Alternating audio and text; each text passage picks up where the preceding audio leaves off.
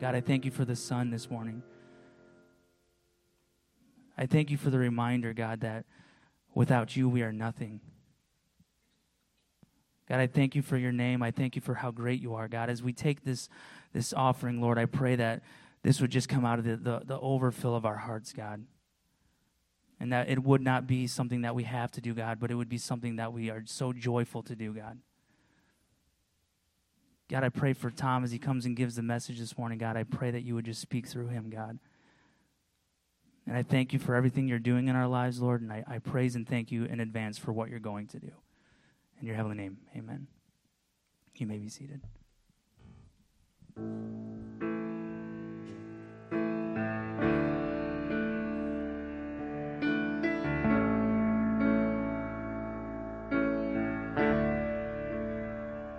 How great the chasm that lay between us. How high the mountain I could not climb. In desperation, I turned to heaven and spoke your name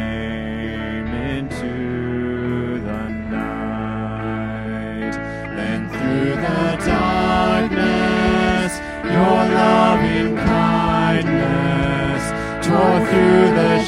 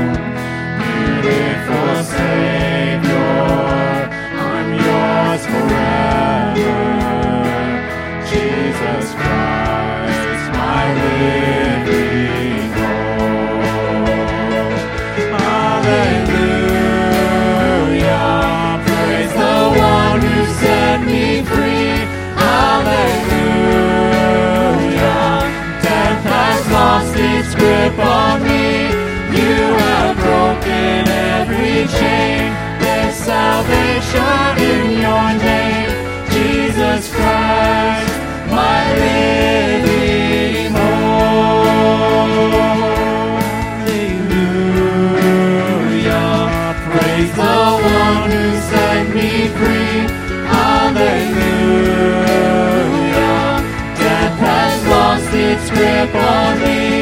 You have broken every chain. There's salvation in your name.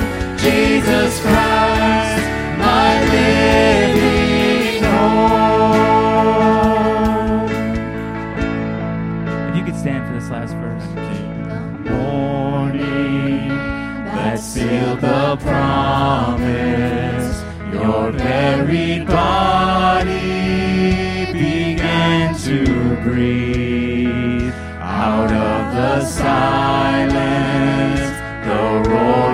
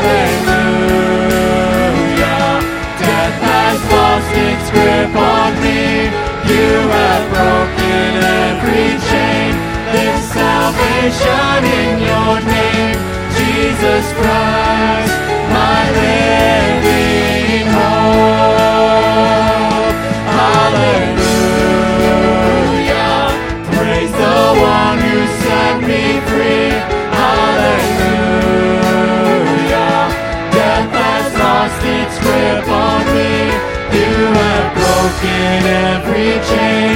There's salvation in your name,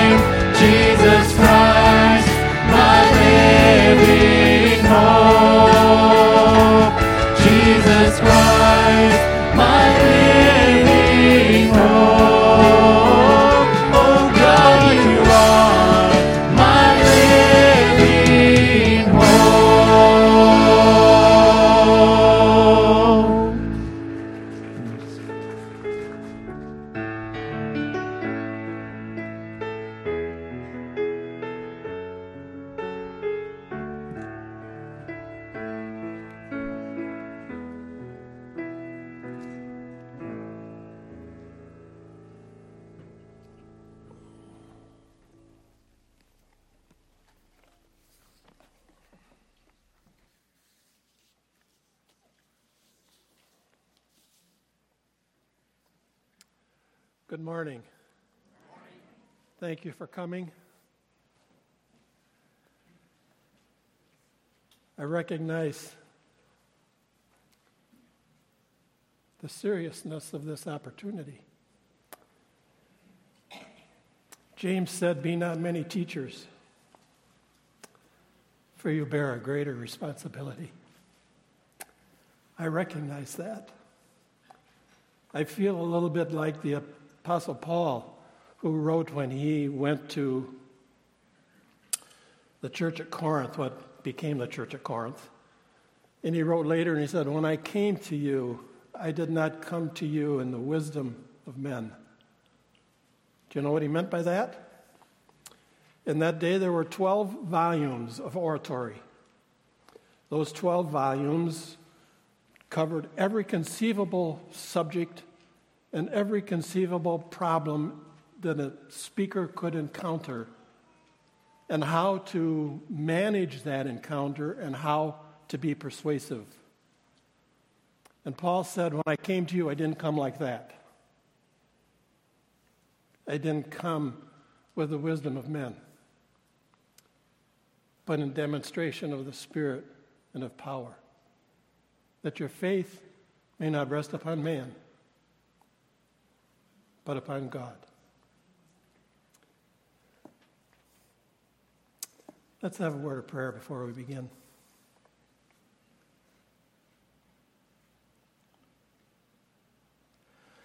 Father, I come before you this morning in the name of Jesus Christ, your Son. And I recognize my frailty and my need of you. And I ask that you would grant me your Holy Spirit and supernatural ability and supernatural authority to proclaim your word. That indeed we might believe upon God and that man. Use your word this morning to challenge us, to convict us, to correct us, to conform us to the very image of your beloved Son. May our lives change as a result of our time this morning. We will give you, Father, Son, and Holy Spirit, all of the glory and praise for what you accomplished by your Spirit in our midst today. Amen. Uh, turn to Numbers chapter 21.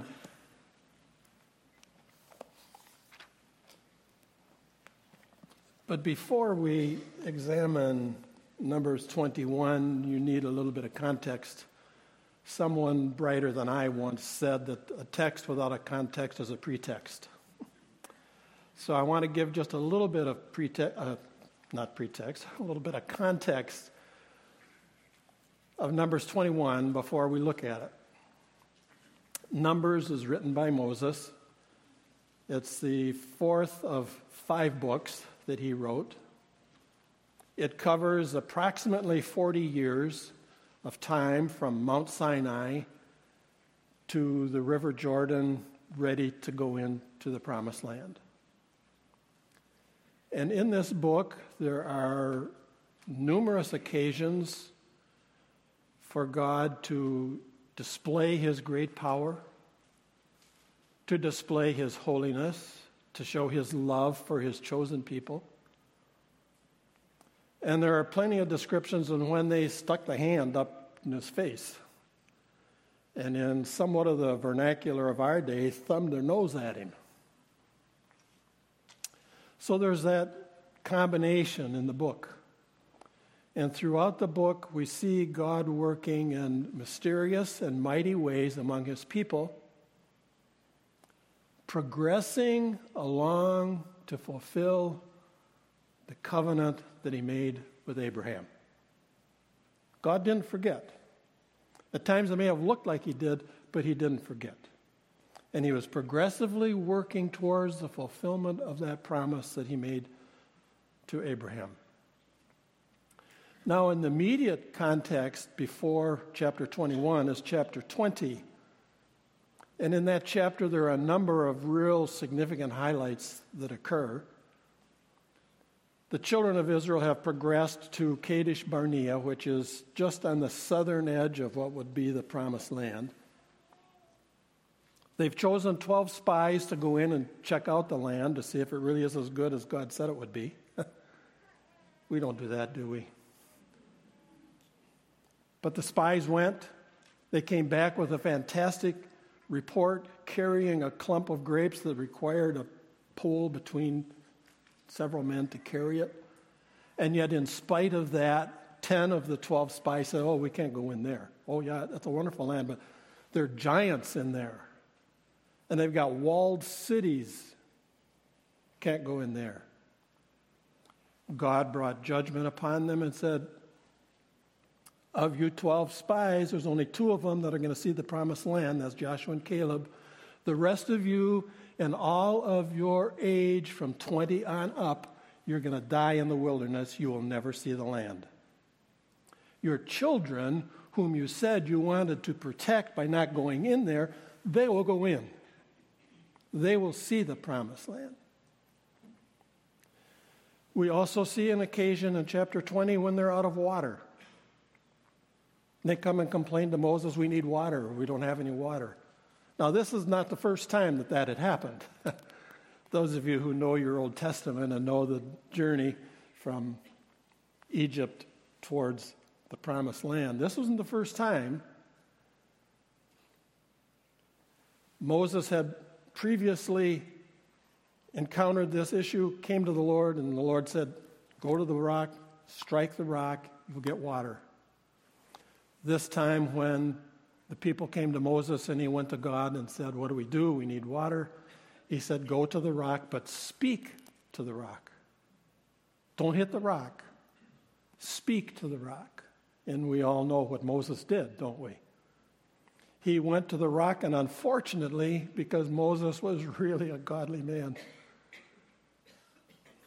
but can you imagine dealing with the children of Israel as he had to deal with them? Wouldn't you be frustrated once or twice along the way? And in a moment of frustration, he grabbed that rod and he struck the, the, the he grabbed his rod and struck the rock not once, but twice. God, in His mercy, provided abundant water. As a result, God said to Moses and Aaron, Just for that, you're not going to see the promised land either. You didn't trust me. But the worst part of it was it says, You hindered my holiness. Hmm. You hindered my holiness by what you did. Somehow, God would have displayed his holiness to his children had he just merely spoken to the rock. But he didn't, he hindered their holiness. So now we see the children of Israel what do we do now? We're not going to go into the promised land now. So it says they moved from Kadesh Barnea to Mount Hor. Mount Hor was on the western border of Edom. Esau's lineage. They asked for permission to go through Edom, and the king of Edom said, Absolutely not. And in fact, he marshaled all of his troops right out to the border and said, No way are you coming through my land. So that meant they had to go around Edom. Edom was a, na- a country that stretched from basically the southern edge of the Dead Sea to almost the Gulf of Aqaba. That long. So they had to go around Edom towards the promised land. That brings us to 21. 21, we start and we read this. And when King Arad the Canaanite, which dwelt in the south, heard that Israel came by the way of the spies, then he fought against Israel and took some of them prisoners. And Israel vowed a vow unto the Lord and said, If thou wilt indeed deliver this people into my hand, then I will utterly destroy their cities. And the Lord hearkened to the voice of Israel and delivered up the Canaanites, and they utterly destroyed them and their cities. And he called the name of the place Hormah, or destruction. We'll stop right there for the moment. This is the first of two narratives in this first part of uh, Numbers 21. Here we see a high spot. The children of Israel are, encounter the Canaanites who came against them unprovoked. They're just kind of moving along their way. And the king of the city of Arad and the Canaanites said, These people look too much like they're going to follow that route that the spies followed, and we don't want them coming anywhere near our land. So they came out in force and attacked the Israelites, took some of them captive. The people came to Moses and said, We're going to pray. And they sought the Lord and they said, God, if you will enable us to overcome these people, we will devote all of their cities to destruction. God said, okay, go to it. They went to it and they destroyed them. A real high point. They came to God in the midst of their trial and difficulty, and God answered, gave them deliverance over their enemy. But then we come to verse number four. Verse number four says this And they journeyed from Mount Hor by the way of Red Sea to compass the land of Edom. And the soul of the people was much discouraged because of the way. Now, the Red Sea is actually south of the Gulf of Aqaba, if you know your geography, and I don't pretend to be a great person of geography, but I did look it up. I wanted to see where is this? So there was a route that traveled through the lands, it went down towards the Red Sea, even though the Gulf of Aqaba was first. So they're heading in that direction. That is a very barren land. Sandy, desert, God forsaken, we would describe it, worthless land. Would you get discouraged going through that kind of a circumstance in life? I suppose I might. But they came to that land and they became discouraged.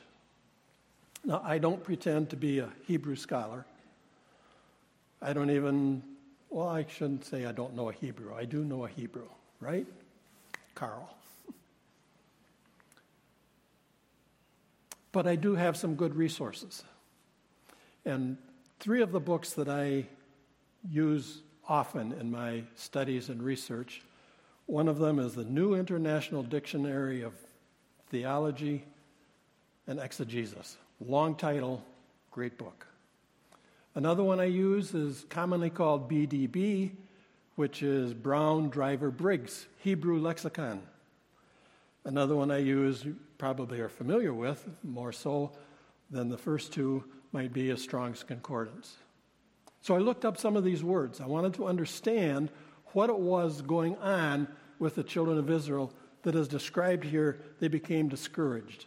It says the soul of Israel became discouraged. What does it mean by soul? Oftentimes, when we think about soul, we're, we're talking about that, that little part of us that's down inside of us that kind of makes us uniquely us. It's my soul. That's not what it means here. What it is describing here is the totality of their being their minds, their emotions, their will, their physicality. Everything about them was discouraged. They were in despair over their circumstances because of the way.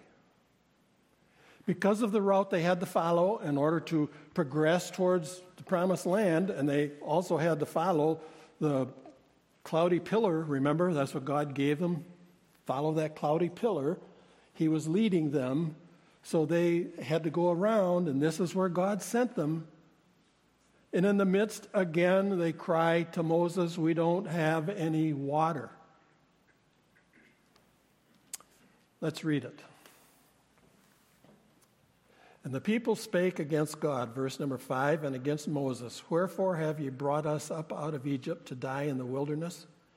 For there is no bread, neither is there any water, and our soul loatheth this light bread. And the Lord sent fiery serpents among the people, and they bit the people, and much people of Israel died. Therefore the people came to Moses and said, We have sinned, for you have spoken against the Lord and against you. Pray unto the Lord that he take away the serpents from us. And Moses prayed for the people.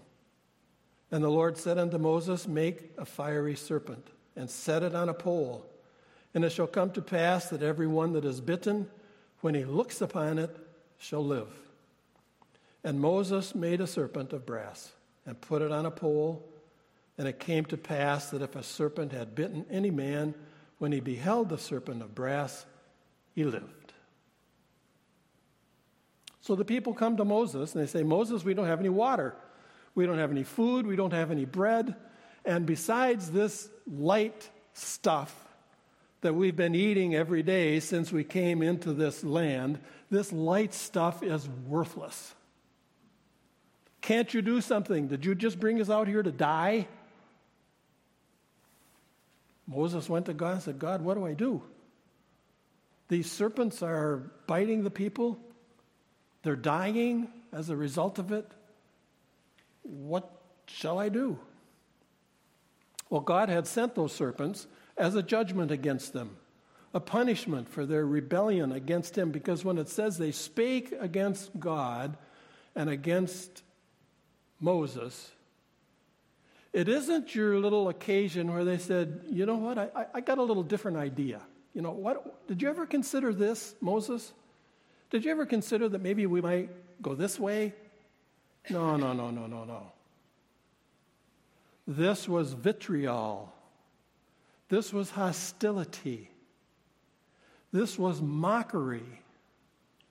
This was shaking the fist in the face of Moses and God. You brought us out here to die. That kind of an attitude. Whole different picture, isn't it? Confronting the holy God who had displayed himself so mightily up to this point and having the chutzpah to say, Did you bring us out here to die? In a hostile, aggressive manner. Not only Moses, but God. God sent the fiery serpents. Now, I did do a little research into this fiery serpent, and this particular area, ge- geographically, does have, it's known for having a lot of red serpents. Got red marks on them. Now, whether it's the same ones as was back when God sent them, don't know. But these were fiery serpents in some fashion. Either they were red in color and kind of a fiery appearance to them, or their bite was fiery, or the death that resulted because of the bite from these snakes was a fiery kind of death. Fiery serpents bringing death. So God said to Moses, Here's what you do I want you to make a serpent of brass, a likeness of that serpent. Make it out of copper and brass. There was copper in that area. So they made, he made and fashioned a, a serpent that looked like the ones that were biting the Israelites. And he said, I want you to put it on a pole. The pole was like a standard, like when you would see a, a rallying cry for, for uh, your troops, like a military standard where people would say, Look for the standard, that, that's where we'll be. Put it up. And everybody who looks to the serpent will be healed. Now, there again, what does it mean to look? I have a mentor by the name of Dr. Ron Mansdorfer. He has a little hobby horse that he runs every now and then. He said, You know, people see, but they don't look. I said, Well, what do you mean? He said, Well, for example, now I know I'm going to date you, date myself when I ask you this question, but on which side of the coin phone, on, on which side of a coin telephone is the return? Is it on the right side or is it on the left side? Somebody says right. We need to look, not just see, look. And what God was saying to the children of Israel was look. Don't just passing glance by, oh, yeah, there, there's this, there's on the brass on the pole down there, okay. No, you look to it. A look of intensity, a look with purpose, a look designed to achieve and experience what it was that God promised. God promised if you look, you'll be healed. So the children of Israel, those bitten by the snake and suffering, it says every one of them who was bitten, when they looked, they lived. That's the story. Why did God bring these events into the children of Israel's experiences? And why did He record them for their posterity? He wanted the children of Israel to learn that you live by faith. You live by faith. Everything that the children of Israel encountered in the book of Numbers, the journey around and on to the walking in and even the possession of the land, the removal of the enemies and the occupants that was there was all done by faith. They were outnumbered. We're not going to get into the capturing of the land, but they were outnumbered by mighty forces. How did they gain those victories? By faith, trusting God. And God wanted the children of Israel to realize that everything in life that was important and necessary for them, even their spiritual experiences in their lives, would be obtained from God by faith. Not by Moses, not by their own gumption, not by their own works, not by something that they would somehow manufacture within themselves by faith from God and God alone.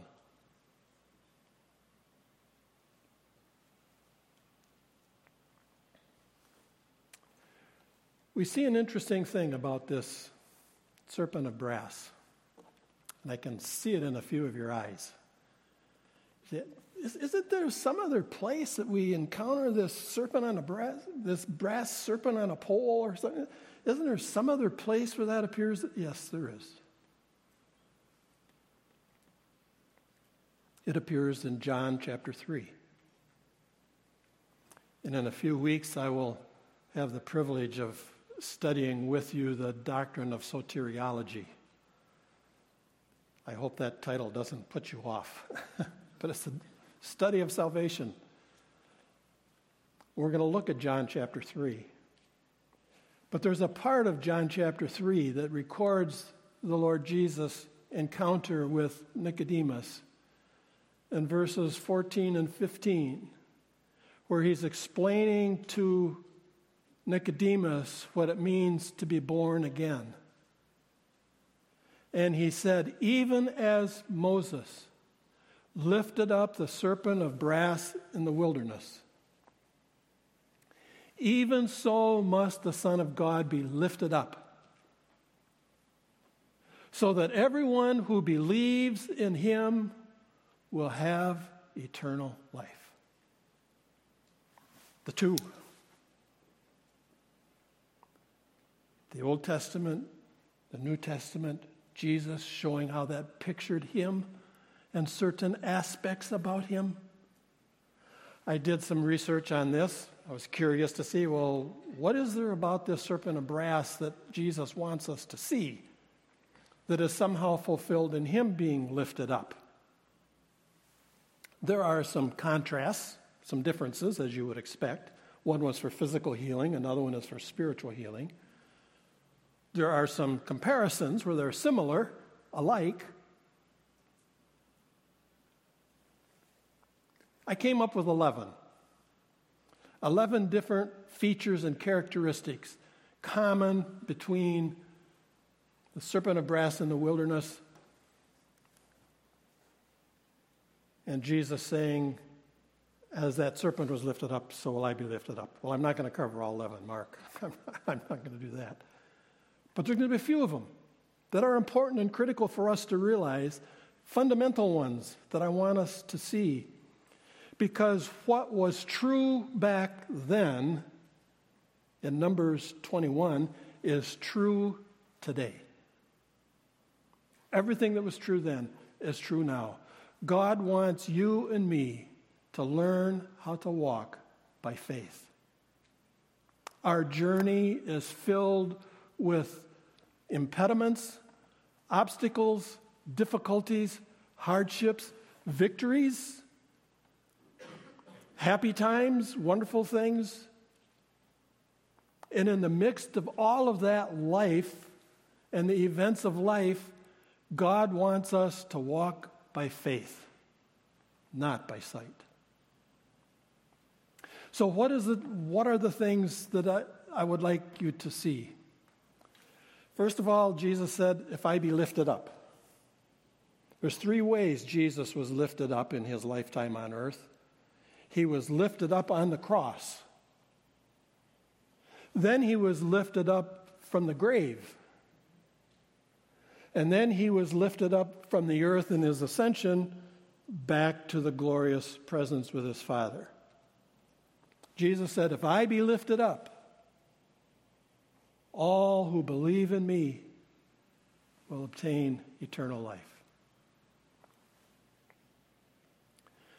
It's exclusive. The serpent of brass was it. And can't you just kind of imagine some of the children of Israel who had demonstrated themselves to be rather rebellious to say, What do you mean? Look at a serpent of brass on there, and I'm, I'm somehow going to be healed from this? I mean, uh, my milk poultice didn't work. My salves did not work. Um, having somebody encourage me didn't work. I tried to excise it. I tried to cut where the bite was and, and try and bleed out the poison. That didn't work. You mean looking at a. Yes. Look at the serpent of brass, you'll be healed. Exclusive. Nothing else would work. Nothing else did work. They died.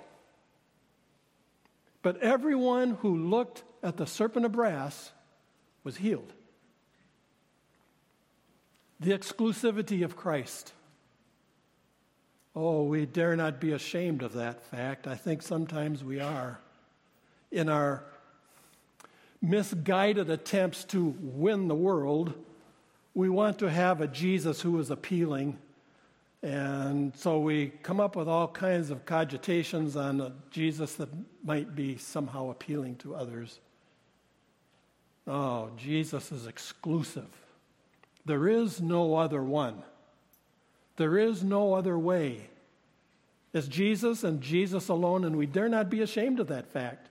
But rather, be grateful that God, in His grace and His mercy, has opened my eyes to see that. Those songs, weren't they terrific? Oh, there's only one. That's Jesus. So it's exclusive. A third way that there's a similarity is by faith. It was by faith. They had to believe God's promise that when they looked at that serpent of brass on the pole, that they would be healed. Element of faith. There's the element of repentance. They had to turn from every other option. They had to lay aside the salves and the cutting themselves to bleed it open. They had to lay aside the milk poultice and all of the other kinds of things that they may have tried to heal themselves of the wounds from the serpent. They had to turn from all of those things and look to the serpent of brass on the pole. Lift it up, exclusive faith, repentance, and everyone. Jesus said, Everyone who believes me will receive eternal life. God promised the children of Israel, Everyone who looks to the serpent of brass will be healed. And we read the last part of verse number nine. It says, And everyone who looked was healed. And everyone who looks to Jesus Christ as Lord and Savior will be saved. Well, what can the Holy Spirit do with these truths in our lives today? How can He apply them to you and to me? Because the truths that we've seen do have application in our day just as they did back then. And the truths of God are eternal, they're eternal truth. They don't have a, an era.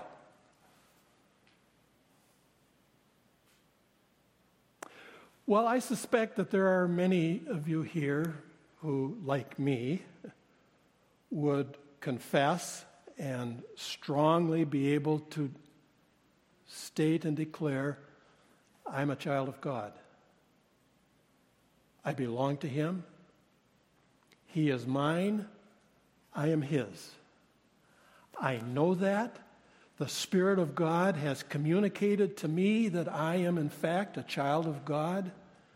And by the way, just as a little parenthesis right there, Martyn Lloyd-Jones says that is one of the most missing ingredients in the lives of believers today is the Spirit of God confirming to your spirit that you are a child of God. I remember the day when God did that for me. I was not a little child, I was a grown man with problems. And I read about that from one of Jones's books, and I stopped right there and I laid the book down on my lap. I said, God, I want that. I've never had that. I believe I am a child of God. I, I, don't, I don't doubt that. I believe. I'm trusting you. But I've never had your Spirit of God talk to my spirit and confirm to me that I am a child of God. And if you question me, that's in Romans 8. One of the ministries of the Spirit of God is to convince us, confirm to us that we are in fact children of God. I highly recommend it. So many of you here are believers. So, what will this do for you? Well, maybe it will cause you to re examine yourself whether or not you are in the faith. Paul encourages believers in his letters examine yourselves. Examine yourselves. Don't just take it automatically for granted. Oh, I, I did that when I was 9 or 10 or 15 or whenever it was you, you did. Examine yourself. Make sure of the fact that you belong to Him. And then rejoice that you are one of His. I also am a believer that among an audience of this size, there are some of you here who are not believers. You think you are.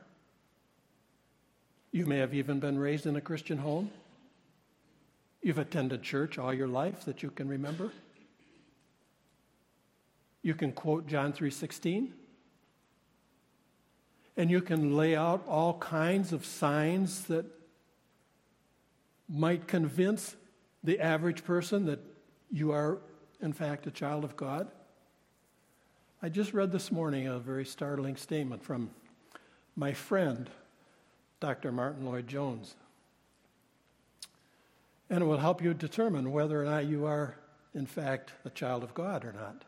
He said, If you are not desiring to live a holy life, what right do you have to claim that you are a child of God? Ooh. Wow. That's kind of bold, isn't it? But yet, that's what a child of God does. A child of God desires to live a holy life and to seek after God and to conform their life to Christ. So, there are some of you here today who are not believers. To you, I would say this hear the word of God. When God created mankind, in Genesis, recorded in Genesis chapter 1, Adam and Eve were holy. They lived holy lives. They lived righteous lives. How long? I don't know. Doesn't matter how long they lived a holy life. They lived a holy life. Until that fateful day recorded in Genesis chapter 3, when they turned their back upon God and chose to follow the enticements and allurements of the devil, and they sinned. They knew immediately they had sinned. There was a change that happened in their lives. They looked at each other differently. They behaved differently. What once appealed to them no longer appealed to them, and they ran and hid from God when once they would fellowship with God. They ran and hid, and they tried to cover themselves up as somehow that would make amends. God came to them, made the promise. We read in Genesis 3:15 about the man who would come and crush the head of the serpent. That's Jesus. That's Jesus. He's the one who, when he was lifted up on the cross, crushed the head of the serpent. Aren't you happy that he did? Hear God's word. When Adam and Eve sinned, a separation occurred, a chasm between God and man. They ran and hid. They stood before God condemned and helpless to fix it. Under the condemnation of God, helpless to fix it. God said, I'll step in. I'll intervene and I'll make a way. His way was through the gift of His Son, the Lord Jesus, who set aside his form with God and took the form of a servant and became incarnate in human flesh by the supernatural, mysterious conception in the Virgin Mary by the Holy Spirit. He lived a holy life. He lived everything in his life that God demanded and required of him full, complete obedience. And God said, I will lay on him the sin people like you and me. And he did that on the cross. When Jesus died on the cross, he didn't die for his sin. There wasn't anything wrong that he did. It was because he was offering himself as a sacrifice on behalf of sinners like you and me. The exclusive answer to your separation from God. He rose again victorious over sin and death, completely destroying the devil.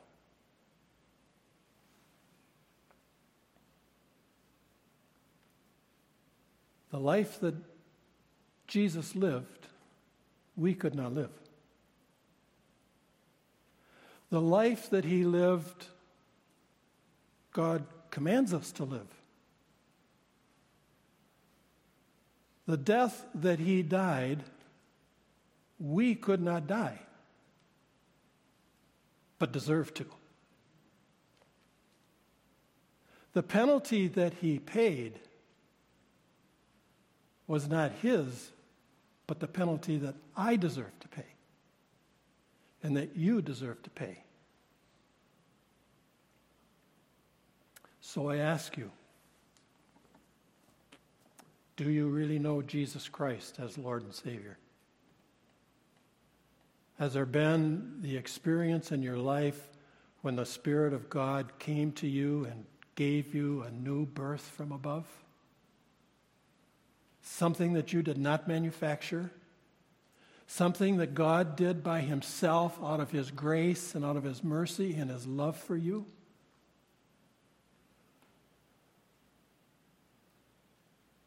I pray that today the Spirit of God will come to you, give you that new life, that new life from above, that new life that you need to bridge the gap, to reconcile you back to God.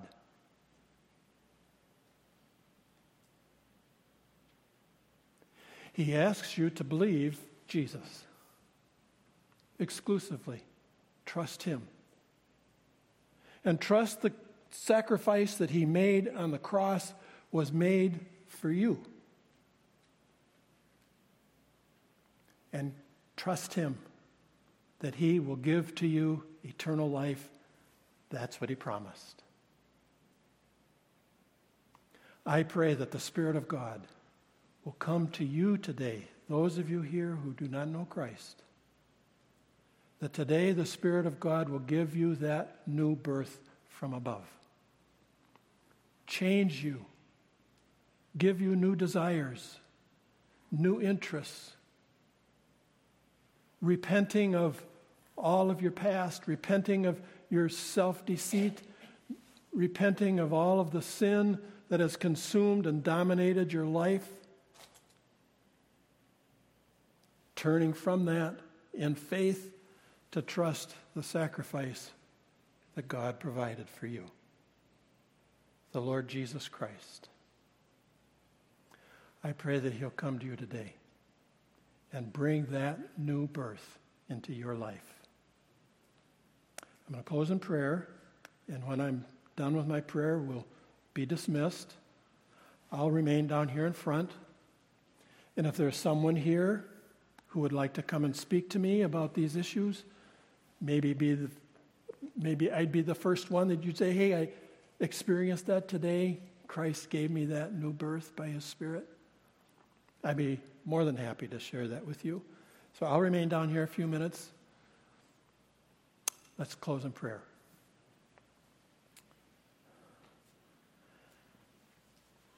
Heavenly Father, thank you for your great grace and your great mercy, your love to love people like us and to love someone like me.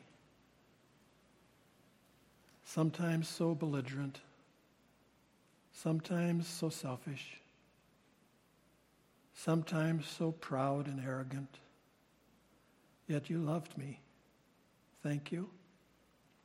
And Father, I would pray that there would be someone, and maybe others, in our audience today to whom you will give this new life, to change them completely, to bring them into the family of God.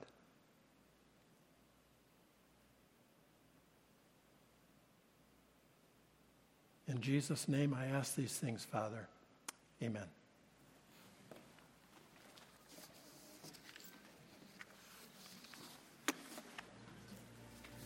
Jesus,